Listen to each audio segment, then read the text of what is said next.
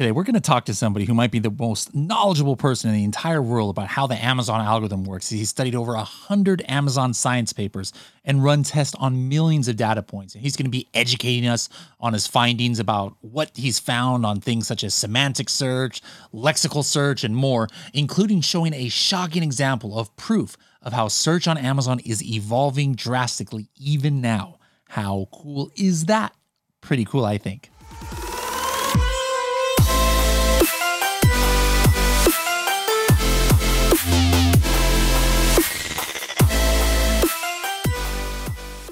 Did you know that just because you have a keyword in your listing, that does not mean that you are automatically guaranteed to be searchable or, as we say, indexed for that keyword? Well, how can you know what you are indexed for and not? You can actually use Helium 10's index checker to check any keywords you want. For more information, go to h10.me forward slash index checker. Hello, everybody, and welcome to another episode of the Serious Sellers Podcast by Helium 10. I'm your host, Bradley Sutton, and this is the show that's a completely BS free, unscripted, and unrehearsed organic conversation about serious strategies for serious sellers of any level in the e commerce world. And we've got for the first time somebody on the show, uh, fellow worker here at, at, at Helium 10, but one of the more unique ones. He's not, uh, he's not like, you know, we've had product managers here. We've had, you know, like, you know, some of our executives like uh like Boyan has been on the show, you know, before Adam has been on the show, but he's got a very unique and one of the coolest roles here. And we're just going to get to know him and you guys are going to be blown away by by some of his insights into um, how the Amazon algorithm works because he probably more than anybody else in the entire industry has done, you know, the most research uh, on on the subject. So, uh, before we get into the details, First of all, Kevin, welcome to the show. How's it going? That's going pretty good. That's uh that's a lot to live up to. I got to tell you. there we go. No pressure. No pressure. Where where are you located? Yeah, I'm out, I'm out in Los Angeles, so I do live near a lot of the other Helium 10 people, a lot of the Pacvue people. Uh, mm-hmm. We go sailing from time to time. Is this where you're? Yeah, you're going to be taking us, uh, taking me sailing for my first yeah, time in a, in a couple weeks. Taking you sailing next week, actually. Where did you go to school at? Uh, Cornell. Cornell. Yeah. That's a Ivy League? It, it is technically an Ivy League. Uh, we get made fun of a lot for being the the worst one, but you know, isn't that where the the guy from The Office? Uh, yeah, he like went or something. Okay, okay. Yeah, now he, I was like, wait, how do I know? He classically Andy, Andy from the yeah. He he brags about it a lot. Uh, that's that's the kind of reputation that we we try to avoid. okay. All right. What, what did you study there? I studied computer science. Originally physics, uh, but ended up using computers a lot to do physics things. Ended up liking that more. So went down the direction of computer science. Uh, my focus was on artificial intelligence, which is why all this new stuff that's been happening has been so exciting. Yeah. So I mean, you you were into it before it was actually, uh, you know, hip to be to be into the before the it was AI, cool. Yeah, exactly. exactly. Yeah. And so now, what is your position here at Helium 10? Uh, so I've actually been with Helium 10 since 2020. I've served like a bunch of different roles, jumping in, uh, you know, helping with individual products, with uh, higher level stuff. Uh, right now, I'm serving as the principal architect for the AI labs. Uh, and this is the AI labs between both Pacvue and Helium 10. Cool. So so AI labs, it's like a like almost like a secret organization inside of Helium 10. What is AI Labs? Yeah, well, we, we try not to be a secret. We try to uh, make sure everybody in the organization knows what we're doing all the time. Um, but basically, you know, even if you're not in technology right now, you're hearing about AI. Uh, you're hearing about ChatGPT. You're trying to figure out ways to use it. You're worried it's going to take your job you know, outside of technology, a lot of people don't become aware of these technological shifts, but sometimes you get these breakout technologies, and AI is one of them. Uh, this whole stream of research really began in 2017 with the release of the first Transformers paper. It started to take off really, really hard in 2020 when some of these new techniques started to get better results than any other techniques. Uh, but when last year OpenAI released ChatGPT, there was this sudden explosion. Uh, suddenly, we're seeing AI models that can do things that, say, 10 years ago, people would have never expected computers to be able to do. Uh, and so you're seeing a lot of new products come out, a lot of new features. People are excited, people are scared. I tend to be more on the conservative side when it comes to AI. There's I'm excited about it. It can do a lot of really cool things, but I think it can't do a lot of the stuff that people say that it can right now. Uh, the goal of the AI labs is basically to figure out what's hype and what's real. Uh, we're trying to figure out what of these AI technologies we can use within Helium 10 and Pacvue products uh, to make our tools better, to make our sellers have a better life. Uh, and we're also trying to figure out ways that uh, these AI technologies can change the ecosystem. So, what's going on mm-hmm. at Amazon right now that might affect the way sellers sell on Amazon, that people buy things on Amazon? Uh, and that's actually the part of the job that's really, really exciting to me because it, you know, forces you to predict the future. Uh, and that that's just really fun. Yeah, it's really cool how Helium 10 and Pacvue is embracing, you know, AI. You know, we, we have a whole department here dedicated to it. We we just uh, um, hired uh, another executive who was like leading up AI at Microsoft, you know, of mm-hmm. all places. So obviously we have dedication, but somebody might say, wait a minute, like I barely have seen Helium 10 come out with anything uh, AI. And this, this is what I, th- I think is kind of cool because I remember back in the day, you know, I, I obviously have worked here at Helium 10 longer than you, but like five years ago, when we were a tiny team, we weren't number one. We probably weren't even number two. You know, it was like Jungle Scout was number one, maybe Viral Launch was number two, and then Helium 10 was kind of a newer kid on the block. And because of that, we had to like be cutting edge, like nonstop and try and be the first. And it was like a, it's like a space wars, you know, like like oh, who's gonna launch this reverse ASIN first, and who's gonna launch a a you know autoresponder you know email, and, and then sometimes we just like rush to get something out, and it wasn't maybe the best, but in those days like being the first uh, at something was super important in this in this growing industry. Now you know for a few years you know since since you've been here no, coincidence there but but since you know you, have been here like we're number one in the the game you know and so it's like you know what? We don't need to be first at anything. Like let's be let, let's when we launch something let's get it right. You know so like you know we we're definitely not the first to launch ai for listing building but man it, it's it's really amazing like our our listing builder tool uh, now you know can do multiple languages and multiple marketplaces. I I made I threw in words into a Spanish listing, but then my inputs were like in English. I even threw some Portuguese in there, but then you know the AI knew that this is for Amazon Mexico, and then took my keywords and it made a complete Spanish listing. I mean, it's just like it, it even blows the the Amazon AI listing builder like completely out of the water, let alone anybody else in the in in our you know space here. But we have you know long story short, we, have got this whole team that's working hard and making sure that that we're we're going to do that we're doing the right things. But at the end of the day, you were talking about the um, you know how AI is is integrated into the search algorithm. We're definitely going to go deep into that. But you know, just just a, a preview, guys. Like I don't know, you you can tell me what you think, Kevin. But in my opinion, we we can we can read all the scientific documents we want, like like you have, you know. But at the end of the day, there is nobody on this earth not even Amazon workers or not just one Amazon worker who could just tell you the exact formula of exactly how this the Amazon search algorithm works because that's not the way it works. It, it's not something that you can just turn into a mathematical formula. So just guys, you know, what we talk about today is going to be based on, you know, a lot of research and things, but you got to remember that at the end of the day, it doesn't matter if, if we're coming up with something or somebody else out there who read some scientific documents is coming out with something it's speculation, you know, and we can, you know, I think what we're going to show today is is that Kevin's speculation probably is better than anybody else's since he's read more. But but are you are you with me there on that kind of yeah. like uh, postulation? Yeah, I mean exactly. Like you know, I think whenever a new technology like this comes out, people get excited about it. They want to use it. They want to release products that you know claim to use AI, even if it's not really that big of an important uh, component to it you know, uh, I recently heard from one of my friends who's in venture capital uh, that he's at this point tired of hearing AI pitches. Uh, when somebody comes to him and says, All right, our company is, we're doing X, but we're using AI, basically everybody just rolls their eyes. Uh, and I, I think the reason is because AI at the end of the day is a tool, it's a technology. It's not even a feature, and it's definitely not a whole product.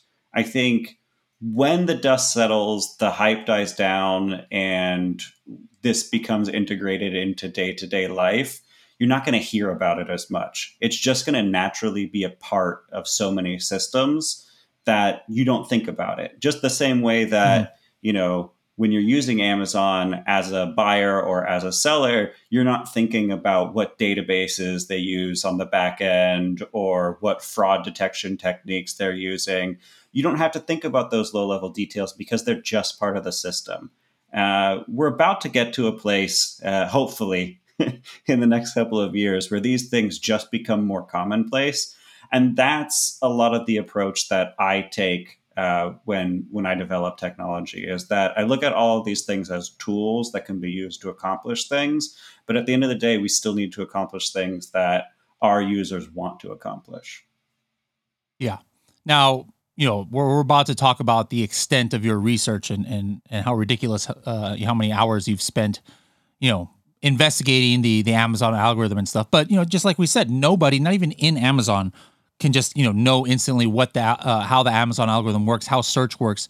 So let me just ask you, like, why why did you even do all this work in the first place if well, you knew that there's you know the ceiling is not even a full knowledge of what's going on like so why yeah. even put all this work yeah i mean it? you know we are at the end of the day building products that help sellers sell things on amazon so the more that we understand about how amazon search works the better we're able to do that um, Yep. Yes, we're never going to be able to understand the whole thing. I would say within Amazon, it's a large functional engineering organization. So the entire system is broken down into subcomponents. Some people are going to be experts on individual subcomponents. Some people are going to be experts on how all of the different subcomponents connect to one another. But like you said, no one person really knows everything. Uh, and even if there are people at Amazon who can really say that they understand all the subcomponents at a deep level, they're still not going to understand all of the emergent properties that come from the system. Whenever you have a system that's so complex, that so many different people are using for so many different purposes, a lot of new behaviors start to come about. You know, you get behaviors that come from the fact that people want to list on Amazon so that they rank more highly you might not be able to predict ahead of time what that's going to look like. You might not be able to predict how buyers are going to change what they type into the search box as you change how different search results come back. And so I think mm-hmm. it's something that whether you work for Amazon, whether you build tools for Amazon, whether you're an Amazon seller, or even if you're an Amazon buyer, I think it's important for you to understand what kinds of things are happening because they give you hints to better understand how to interact with the ecosystem. Okay. Now, what did your research entail? Like, like to what extent, uh, you know, did, ha, have you done that leads up to you, you know, giving us this information right. that you're about to in this uh, episode? A, a, little bit, a little bit. Uh, so, you know, the first place I went was the blogs, which I think was probably a mistake. Um, you know, they're they're written for a different audience. I understand that they're going to be non technical, and so like blogs from Amazon or just like blogs like from, the, from, from people in the, in the industry, industry, blogs and, and blogs from Amazon okay, okay. as well. But, you know, in general, they're written for non-technical audiences. And so I understand there's going to be some loss in translation when you get there. Sure. Uh, what I was astounded by was just how wrong they absolutely are.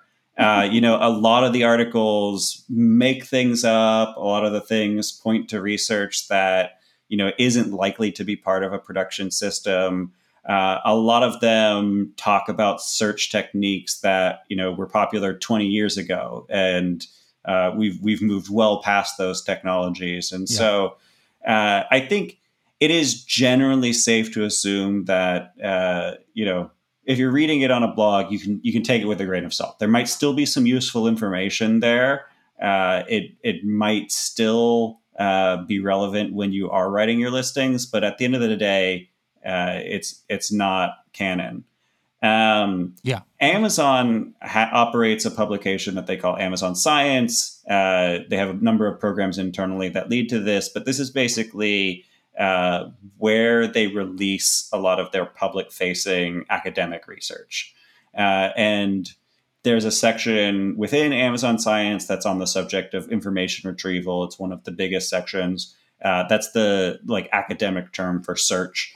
Uh, and I went through and basically looked through the hundreds of papers that they had listed for publication there I selected about a hundred of them that were going to be relevant towards giving us hints about uh, how Amazon. How, how many pages does each of these have? it, it depends. These, uh, yeah. these, hundred that you yeah, read. Yeah, I mean, some some papers will be as short as just a couple pages, like two or three. Some uh will be, you know, twenty pages long. Some have a lot of appendices, a lot of formulas. Uh, when you when you do academic research, you get really good at skimming papers for the important parts uh, and making yeah. sure that you know you're not wasting time reading stuff you don't need to read, but it, it's a skill into it, in into itself for sure. Now, now the first time I, I haven't read many, yeah, and and I think you you know by far have read more than anybody else in the world. Uh, uh, you know, not, not these aren't written by the same people, so probably even counting Amazon employees, you've read more of these than anybody else. Um, the first time it came on my radar, I was looking up. Uh, I found a patent that Amazon had filed for you know something about search, and that was the first time I was diving in. I was like, my goodness, this is this is interesting stuff. Like a lot of it was way over my head since I'm not a data scientist, you know, mm-hmm. and using language.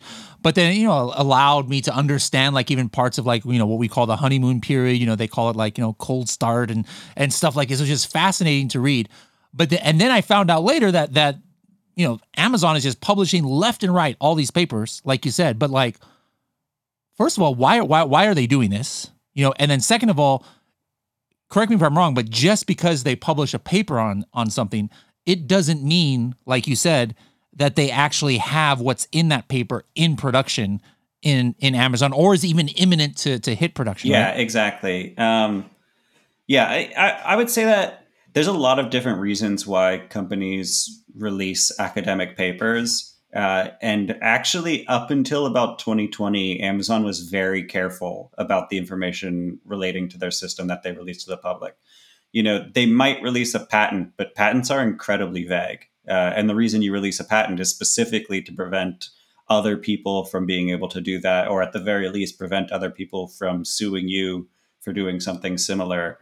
Uh, but when you release academic research, you've definitely got a different set of motivations there. Uh, you know, you run the risk of, say, a competitor adopting the same techniques, uh, something that's part of your secret sauce becoming commonplace. And so you do have to weigh that against the benefits, but there are a lot of benefits to doing this. Uh, if you look at other companies like Google, Google, unlike Amazon, came from academic research. The founders of Google uh, created the PageRank algorithm, which was originally called the backrub uh, algorithm.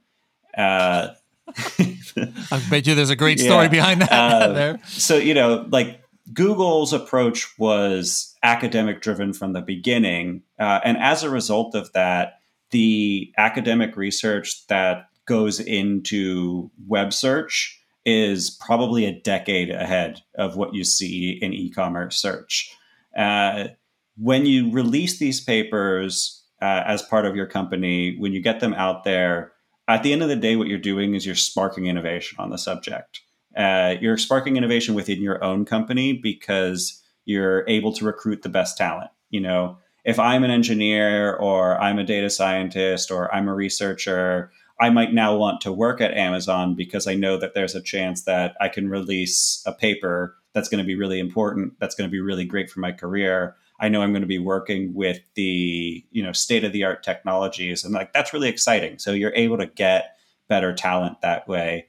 Uh, it mm-hmm. also allows you to work with people who are in academia. So one of the challenges that uh, e-commerce search has faced in academic research on information retrieval is the availability of data because Amazon doesn't want to release to just anybody, you know, their search volumes, their search history, what products sure. people are clicking on.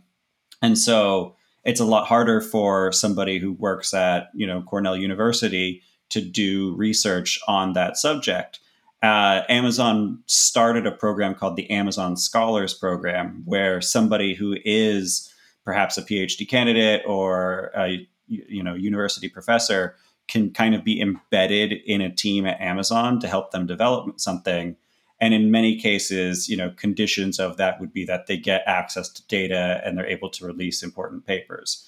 And so at the end of the day, you get these papers out there they help you develop new technologies and new techniques, but it also sort of fosters this broader ecosystem of research that happens so that just in general in the world, there's better knowledge about how to do things. It's worked really well for web search. Uh, e-commerce search has been a little bit slower to to do this kind of thing, but they're catching up. Yeah. All right. So so guys, you know, first takeaway uh, here is, you know, we could have the person who's read the most scientific documents here in the world. Uh, we could have somebody who just reads one scientific document. But what what you can't do is just take one of these and say, oh, okay, because of what I read here, this is proof of what's going on in, in, in Amazon. You know, you, you, uh, I mean, otherwise we'd be releasing blogs every every week with Kevin as a byline. You know, talking about what he's learned from there. Um, so so you know, just again, just keep in mind that not not any one of us can can just like take one of these documents and, and explain what is happening on Amazon. But that being said, there's a lot that we can take away both from what you've researched in these documents and what you, you know, obviously being at Helium 10, you have access to to more data points than almost anybody outside of Amazon. And so you can actually study behaviors and, and trends and things like that. So let, let's just start at a very basic level. How does Amazon search work today? Yeah, I mean, there, there's some things that we can tell from the papers that are kind of like canon knowledge. Um, one section of almost every paper is usually like a introduction discussion session where they talk about why this problem exists, what they're trying to solve, and sort of what the context of the problem is. Uh, in these it, it seems to be pretty well accepted that search happens in three high level phases. The first phase is query understanding. So Amazon is going to be looking at the query that was searched. Uh, they're possibly going to be looking at your past queries, your past purchase history to try and better understand what it is you're looking for.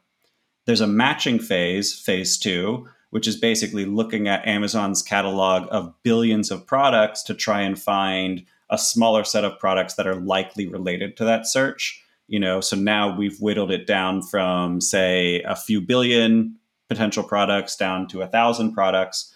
Uh, and then the final phase, which is really the most important, is the ranking phase. The ranking phase is where it determines what order to show those thousand matching products in. Uh, this is, I think, where Amazon has the best opportunity to use the more advanced technologies uh, to really precisely understand what somebody's looking for and what somebody's offering, uh, and to match the absolute most likely things that somebody's going to buy into the top of the search results. But even as you go further down the list, ranking is still important. Uh, Amazon talks about a lot of situations where uh, the priorities uh, and goals that Amazon has for ranking are actually different than what you might think you might think that when you're making a search uh, that you want to show in the number one search result the product that the person's most likely going to buy, but that's not always the case. Uh, they use this example a lot in their research uh, engagement rings. So I don't know about you. Uh, I don't know many people who are buying diamond engagement rings on Amazon. Uh, if you're going mm-hmm. to Amazon and you're typing in engagement ring, you're most likely going to be looking for something like cubic zirconium, something a little more affordable. Uh, and so you would think that when you search this, the top results should all be, you know, affordable diamond rings. Uh, the reality is that if people see that, they think something is wrong with Amazon because they expect to see diamond rings at the top. And so in certain cases, Amazon has goals that are more related to uh, user expectations than you know quantitative optimizable goals. And so it's a really complex system, but but ranking is really where a lot of the secret sauce is. Okay. Now, um, you know, like how how does AI play a role? Like, for example, in misspellings, or is this just something that has existed? You know, where where uh, a you know machine learning is used and it just learns to uh, you know to, to try and predict buyer intent you know based on on most common misspellings. And then how does amazon yeah. work in that regard? I mean misspellings is an interesting case. So that usually falls into the query understanding bucket. Uh, so somebody types in a query. There are a lot of existing techniques that you might call AI, you might call machine learning, but they definitely aren't the same thing that's being referred to as AI that everybody's excited about right now uh, to do uh, spell correction. It's it's a pretty well researched area, and so you know when you type a query into Amazon, one of the first things that they're going to do is run it through a spell check algorithm to try and figure out if there's some obviously misspelled word that they can correct. Uh, and that's usually going to be like one of the first steps in query understanding. Okay. Um, now, you know, the holy grail or, or goal of any Amazon seller when they're launching products or when they're trying to get sales is, hey, I need to get on quote unquote page one uh, of Amazon search results. You know, this is nothing new. You know, you, you you're a blogger, you're an SEO person, you want to get you know page one on Google results. You know, but on Amazon, how in general, you know, we're, we're going to simplify this down before we go deep into the the weeds here. But how does Amazon choose what to show, you know, first in in, in search results? Yeah, I mean, this this is a really complicated question. Like like we said earlier, uh, Amazon is a modular system. You know, there are going to be a lot of different teams working on a lot of different subsystems. These subsystems are going to be interacting in different ways. Uh, but in general, there's a broad category of algorithms that work really well with these types of modular systems, and these are called learning to rank algorithms. And basically, the idea is that you set some set of goals that you want. Uh, you know, a goal might be I want the product that the user is most likely to buy to be at the top. A goal might be I care about my long term relationship with the user, so I make sure not to show them things that they're going to return. You know, I care about my long-term relationship with sellers, so I want to give new products a chance. And so the system's going to have a lot of different goals that it's able to juggle. And a learning to rank algorithm will take a series of signals and try to put things in the best order so that they can achieve those goals.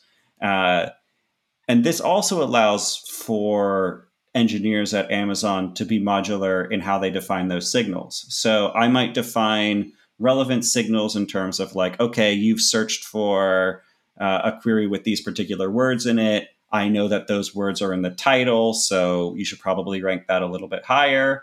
However, another signal might be everybody who buys this product seems to return it, so that's a bad thing.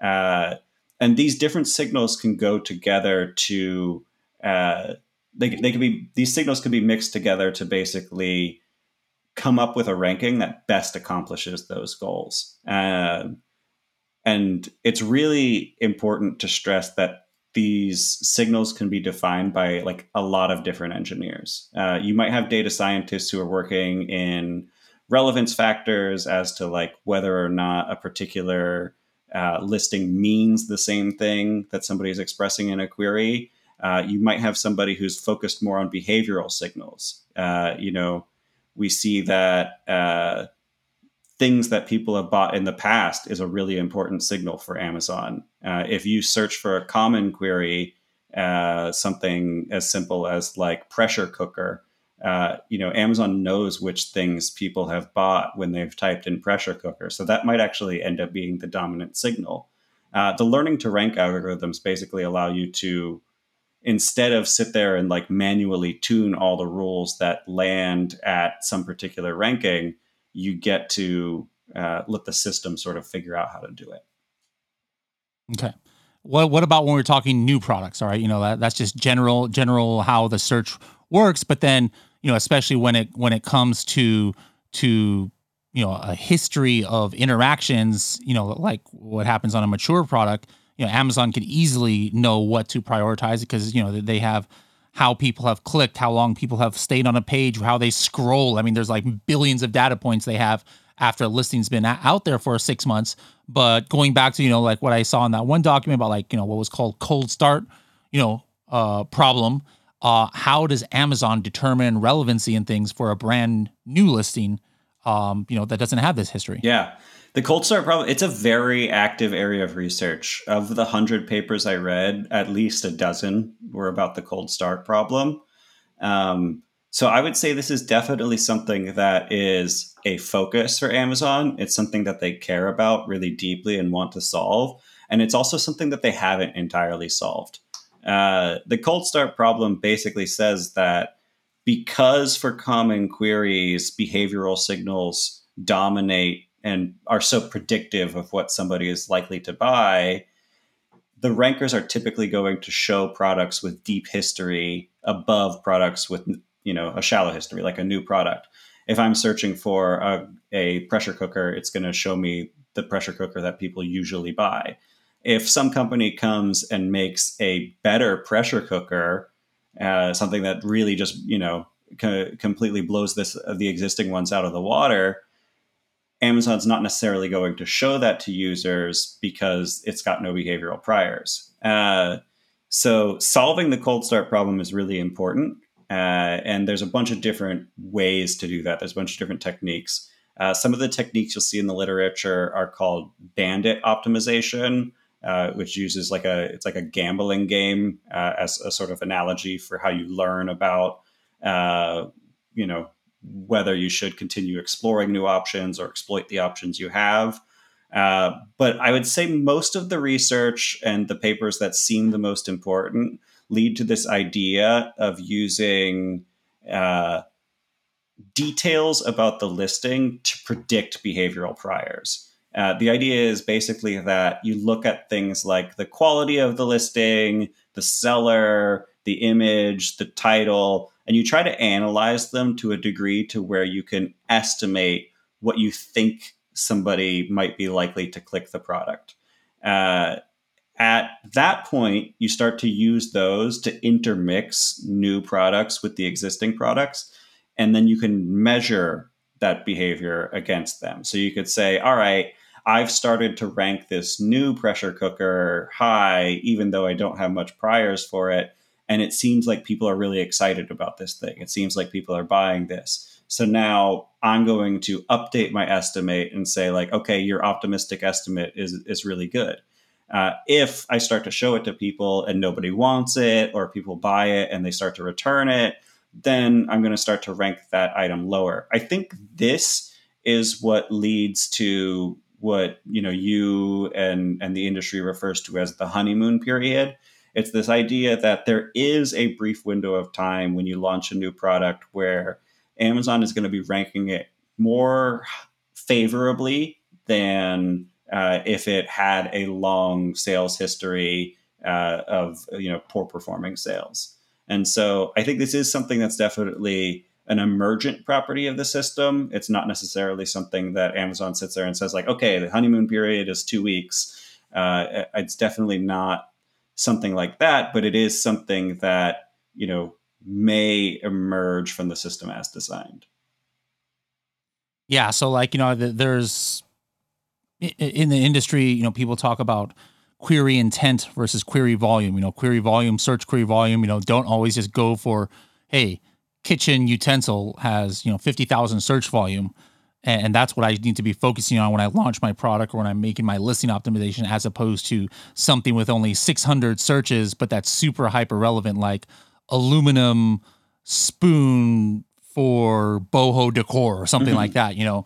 And so I, I found that in, in early listings, and I'm going to talk about this more in episode uh, 500 uh, of the podcast, where I talk about the Maldives honeymoon method, uh, about how micro actions mean exponentially more in the you know honeymoon period or whatever you want to call it first few weeks cold start whatever um, of a product like you can drastically change how amazon views your product. Now the first part is you guys obviously have to have your listing optimization down. You know like i can't uh, have a, a water bottle but then the copy of the listing just talks about kitchen utensils. It talks about you know um, i don't know uh, podcasting equipment and just random stuff and then Amazon just miraculously is going to figure out that I'm I'm talking about a water bottle. No, you've got to be super make sure your listing has all of the the potential keywords so that you give Amazon something to start with. And the thing is, you could do all of the right things. You know, I, uh, I'm talking about this in the next episode how we're working on on something, you know, so that you know when people are using listing builder, they, they have like a scoring system that that's kind of based on best practices. Like how how many times do you have the right you know do you have all the right keywords? Are you indexed for them? How many times do you have it and do you have it in the right parts of your listing? But at the end of the day you could have a perfect score if there ever was one and still Amazon might not 100% know about what the product is, especially if it's like a newer niche. Like, you know, if it, if it was water bottle, you know, eh, probably from day one, uh, Amazon has everything ready. As long as you have a great listing, Amazon knows exactly what your product your product is. I'm going to talk about how I launched or I did some dual testings on this coffin shaped coffin shaped bath tray, which maybe only one or two people has ever sold this on Amazon, and not many units. And and and when I check in Helium 10, there's a way to check how Amazon uh, views your uh, you know which keywords Amazon views as relevant. It, it was obviously confused you know, like coffin is probably one of the most main words because that's how it's shaped. And it was like way, way, way down the list as far as what Amazon thought was relevant. And it had like these generic terms that had great search volume. It was funny because I could rank easily for it on a keyword that another product probably wishes they could rank for. It was something like um, bathroom decor or something that had like 200,000 searches. And just because Amazon rated that as the most important keyword to my listing, I was already ranking in the first uh, six pages, even though there's 30,000 other products that are indexed for that keyword. I was on page six and, and, you know, temporarily I was even on page one without doing anything while other people are, are getting purchases for this product and they can't get on page one. Mm-hmm. But does that really do me any good? No, it doesn't do me any good because that's not necessarily what my product is. And nobody's going to search that keyword and then buy my product. And so, you know, sure enough, you know, the, the, the keyword dropped down, but it shows you guys that you know you've got to be thinking about the quality of the keyword and how relevant it is especially in the beginning so that's kind of like you're training amazon to understand how how to interact uh, with that. Now how does like uh, advertising you know play a role uh, in all of this in your opinion? Yeah i mean well i think what you just said is is really kind of key across the board when it comes to writing your listings or using advertising. The optimization effort that you put into your listing to basically describe your product accurately to target keywords that are more intent focused that people are more likely to use to purchase your product i think that that's really good advice. I think that that's going to apply across the board.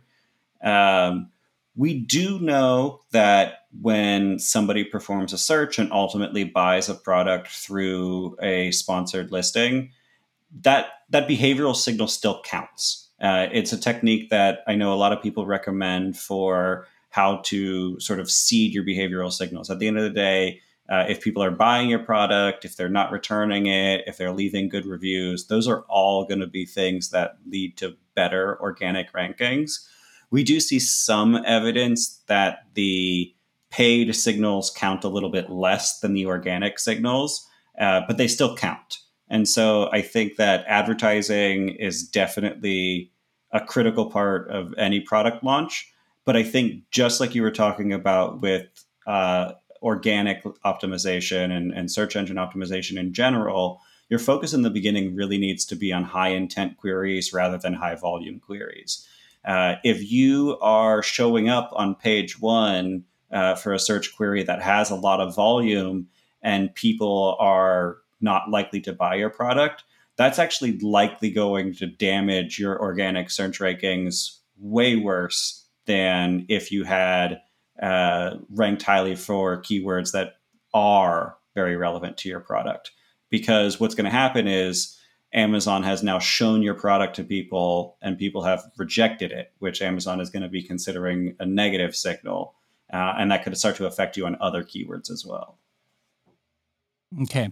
Now, you know, a lot of the documents that you read, you know, you know, might have been, you know, two, two, three years, or some of them might be two, three years old already. But the ones that you've read that are maybe published this year, uh, have you seen any like trend like that makes it kind of obvious that Amazon might be moving in a certain direction? Mm-hmm.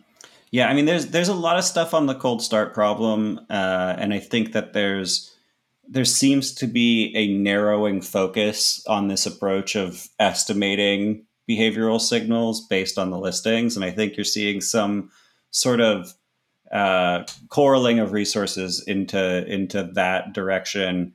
Um, there are a few papers on personalized search, and it's kind of always been in the background. I think there's some evidence that Amazon might be re-ranking products based on individual preferences. You know, if you're a bargain hunter, I might be showing you different products than if you're the type of person who likes to buy the more expensive, more luxury products. Uh, there's definitely some uh, query rewriting that might be happening uh, based on recent search history. So, you know, if you're looking for a lot of kitchen utensils versus if you're looking for a bunch of hunting and camping equipment, and then you search for something generic like knife, Amazon's going to be thinking about what you've recently searched for to try and understand what types of products to show you. Uh, so there's definitely some stuff going on there. Uh, there are always papers about UX improvements, you know, little things that they can change in the site or big things that they could change in the site and how people search. I don't think that the general UI of searching for something in a text box and then seeing either a grid or list of listings, I don't think that goes away anytime soon. I think that's a great way to look mm-hmm. for products. Uh, you'll see a lot of people who are pumped about large language models and AI talk about like conversational search or shopping assistants and things like that. I'm not too excited about those. I, I don't think that those are going to, you know, really, really change how people do look for products. But one area where Amazon may start to invest in is result explicability, uh, explaining to you why a particular listing might be relevant. Mm. Uh, you know, they already do this to some degree. Like when you write, when you type in a search, they'll like, you know, highlight any of the words that are from your search that are in the listings to help you better understand it. With LLMs and, and other generative models, you can start to explain in you know more natural English, like, "Hey, this one might be really good for you because X, Y, and Z." Uh, so you might see some UX changes there. Um, there's a lot of work on neural rankers. Uh, so th- this is sort of a a technological detail of how they choose which products to rank higher than others rather than uh, fundamentally changing the way learning to rank works. So it's not super relevant. Uh, but I think probably the most important and most impactful area of research uh, is this space called semantic search. Semantic search is basically looking through the listings and trying to find listings that are most relevant to a particular query based on the meaning of the words rather than the literal words that are in both the listing and the search. So, uh, give an example of like you know the, the, the counter to that would be lexical, mm-hmm. uh, you know, matching. How is semantic matching uh, different? Yeah, so within you know, I, I would say that today Amazon is still probably dominated by lexical matching lexical matching is the historical winner for search. Uh, it's become less important in web search, but it's still a major factor there. Uh, and e commerce has sort of fought this battle between lexical and semantic search for the past six years. Um, in a universe of lexical search, you are trying as a as a person who is searching. I'm trying to guess which words would likely be in a listing for a product that I'm looking for. And it requires you as the searcher to have a skill set for searching. Uh, the ideal in information retrieval is that you don't have to have a skill set in order to find things. You just type in, here's what, what a situation is, here's what I want. Uh, and the search engine brings you back exactly what you're looking for. Uh, if you really want to get that, if you really want to solve that, you can't use a keyword based approach that as your only solution. You need to really start thinking about the meaning of those words you're typing. Mm-hmm. Okay.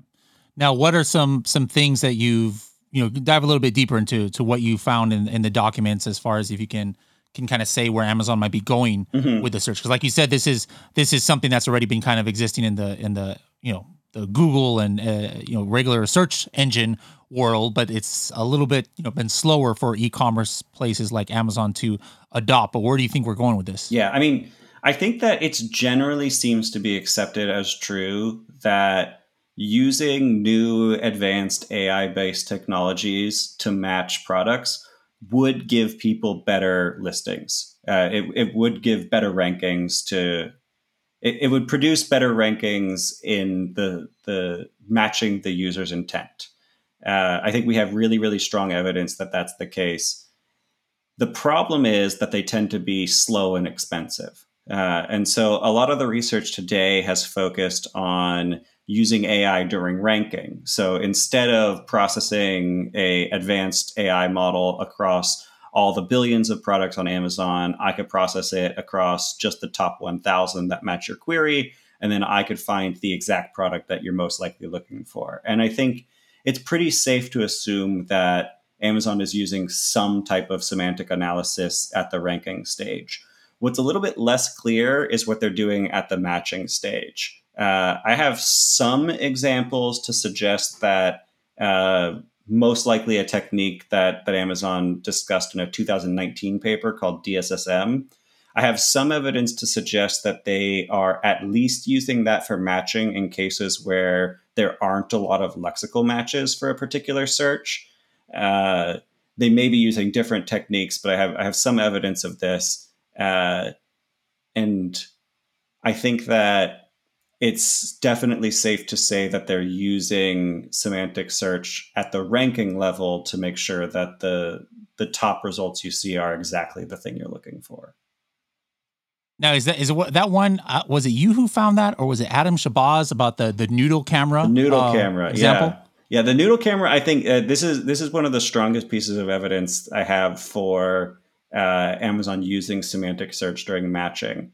Uh, so I wrote a, an algorithm that I called uh, adversarial search generation. So basically, the idea was generate searches that are phrases that somebody might use that kind of like make sense from a language perspective, but don't have a lot of lexical matches. Uh, and one of the search terms that the algorithm came back with was noodle camera. Noodle camera is not a thing.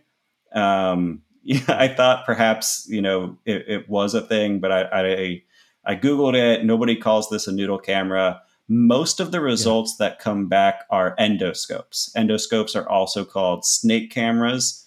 Uh, and I have two main explanations for how this result is coming back for noodle camera. The first is a query rewriting explanation. Uh, it is possible that somebody who didn't know the name of an endoscope might call it a noodle camera and they would search for that, not get any results, and then later search for snake camera, later search yeah. for endoscope, and end up buying that. So Amazon might mm-hmm. be behind the scenes doing some kind of query rewriting. Another explanation is semantic. A snake and a noodle are similarly shaped. They're long cylindrical objects. Uh, and so going down that direction, that would seem to suggest that they may be doing some kind of semantic analysis of the words that you're searching to try and find something that at least resembles the user's intent. Uh, yeah. We tried a couple variations of that that were also interesting. So when I searched for eel camera, figuring eel and snake, they're similar enough it came back with an entirely different set of results. It came back with mm. underwater cameras. And I think that's really ah. interesting because uh-huh. underwater cameras, and again, yeah. in this case, when you look at the listings, none of them talk about eels, but eels are similar to fish. They do talk about fish. And an underwater camera is exactly the type of camera that you would use to take a picture of an eel. And so I think that at the very least, for cases where a search doesn't bring back a lot of lexical matches, there's a good chance that Amazon is augmenting those matches with some kind of semantic yeah. techniques. Yeah, guys, you know, I, I, I dug into this too, and and any, anybody can do this. Everybody, you know, if you're not in your car, but if you're at home, you know, just type in noodle camera, and then you'll see what he was talking about. Like like there's one brand here that that is kind of like could be a misspelling of noodle called New E, like it has a, a camera. Um, and it's actually interesting when I when I entered that into Chat GPT, that was one of the first things that came up. He's like, "Oh, some people mis misspell noodle camera for this Nui brand." It was really weird, and so you know, Amazon picked up on that. But then most of these are these kind of like endoscope cameras, and so I, I took one of these, uh, you know, just or I I didn't take just one of them. I took like all, uh, most of these endoscope cameras, and then I first threw it into Index Checker uh, inside of Helium 10. And it's interesting to note the you know it, it, it says that Noodle Camera is indexed, and that rightfully so because obviously it shows up in the search results. But usually, when you have a phrase that is indexed, um, the individual words are indexed as well. But then I I broke out the word noodle and Noodle is not indexed while Noodle Camera is. And then I went to the Ajax page. A lot of you guys know uh, what that Ajax page, where I can look at the whole back end of a, a listing. And then if I type in here, there is no Noodle written in the front end, in the back end, in Amazon's you know features. Nowhere is Noodle in this listing or any of these other listings that are on this page. And yet, clearly, it is indexed for Noodle Camera. Amazon is showing it in the uh, not only is it indexed, it's ranking uh, you know, for it. And so that, you know, I, I don't want to like scare people, you know, um, or, or people, you know, start to think, wait a minute, uh, you know, if, if, Amazon goes full semantic search, you know, then, then, tools like Cerebro and Helium 10 or listing builder and optimizing your listing are not uh, important and, and it's going to be out of date. No, the, the, there is always going to be a need to to have to understand the right keywords and to build your listing. Otherwise, Amazon won't even know how to do a semantic, you know, match to your product if it doesn't have a baseline and so you've got to be all you know you've got to be traditionally indexed uh, lexically indexed if that's a thing you know for the right keywords for this you know semantic to take the the next step. But uh, what what you know what should sellers do you think keep in mind over the next couple years uh, you know what does this move towards semantic searching mean for amazon sellers and how they optimize their listings? Yeah uh, the the technique that i was just talking about dssm it's a fairly old technique. Uh, the paper amazon released was in 2019 but the technique itself goes back a few years before that.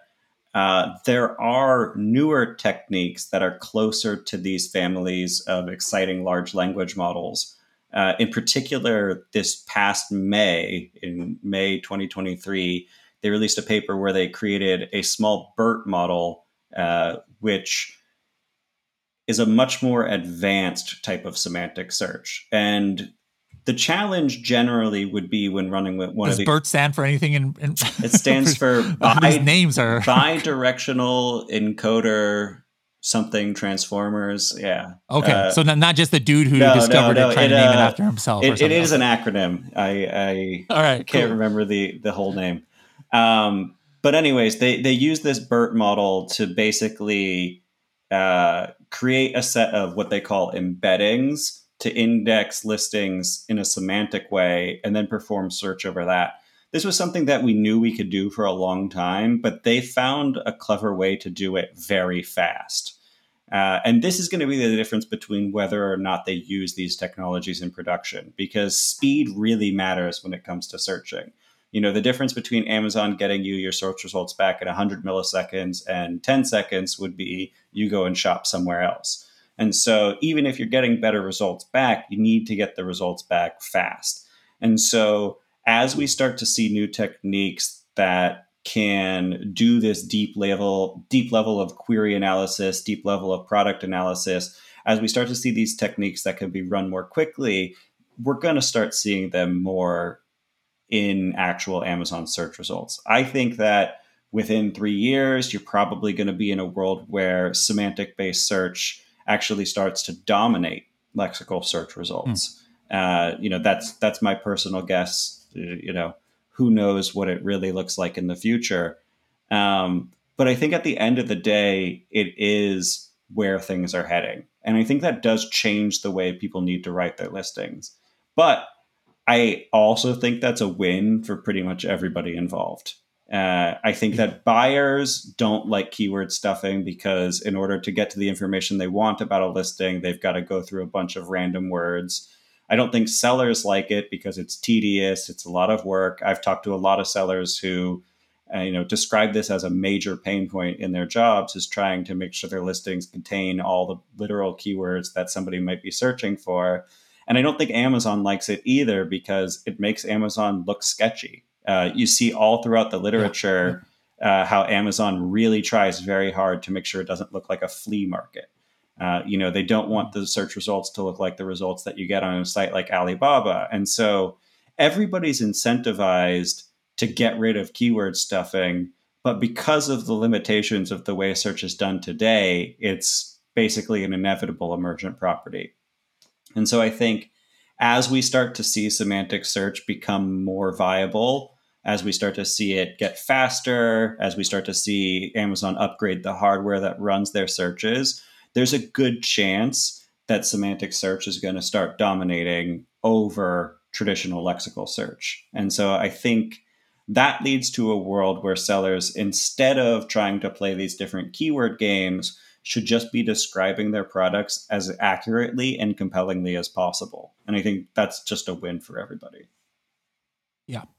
All right, guys. So you know we've you know if your head uh, doesn't hurt right now, then then you probably weren't paying attention. But but you, a lot lot to take in. You guys might need to re-listen to this. Uh, there's a lot of exciting things happening on Amazon. So that's one of the cool things about being in this industry. It's it's not uh, it's not something that's stale or or something that you know you can master and then you know you never have to learn another thing ever again because you're you're a master at it. No, you, you got to keep you know studying and and keep you know seeing what's going on and that's that's what sets you guys apart you know the, the good amazon sellers from the the ones that might fall off is you know they just make their listing and then just set it and forget it and then never try and figure out how to uh, how to optimize or you know remain at the top. And so you know those of you who listen here to the end of this episode you're probably one of those ones who's like nah i got to make sure i'm at the at the top of the game and, and continue to develop because amazon is is always on the cutting edge of of different things. So um you know thank you thank you for joining us uh, on here. Any last words of wisdom you can share with uh, everybody out there, or something to you know, like things that we can expect from the cool AI Labs secret secret uh, Avengers team here at at Helium Ten? Yeah, I mean, you're you're going to see a lot of things come out. I mean, we're going to be releasing features within Helium 10, within Pacvue that use AI. Uh, these are going to be things that, you know, like I said, become commonplace. Uh, I think the most important thing is that we're paying attention to what's happening in the industry. We're aware of the trends, we're aware of the new technologies, and we're going to make sure that our sellers have the best chance of success. Awesome, awesome. Well, Kevin, thank you for joining us. And uh, you know, I, I wouldn't suggest reading a hundred more scientific uh, papers. That I think that's too much. Your brain's going to explode soon. But uh, we appreciate all the work that that you've done, so that we don't so that we don't have to go out and read all that stuff. And and we'll definitely invite you back uh, next year. It'll be interesting to see, uh, you know, where we're at as far as the Amazon uh, algorithm goes. So we'll see you. Yeah, I mean, at this pace, it's going to be completely different. So uh, thanks for having me, Bradley.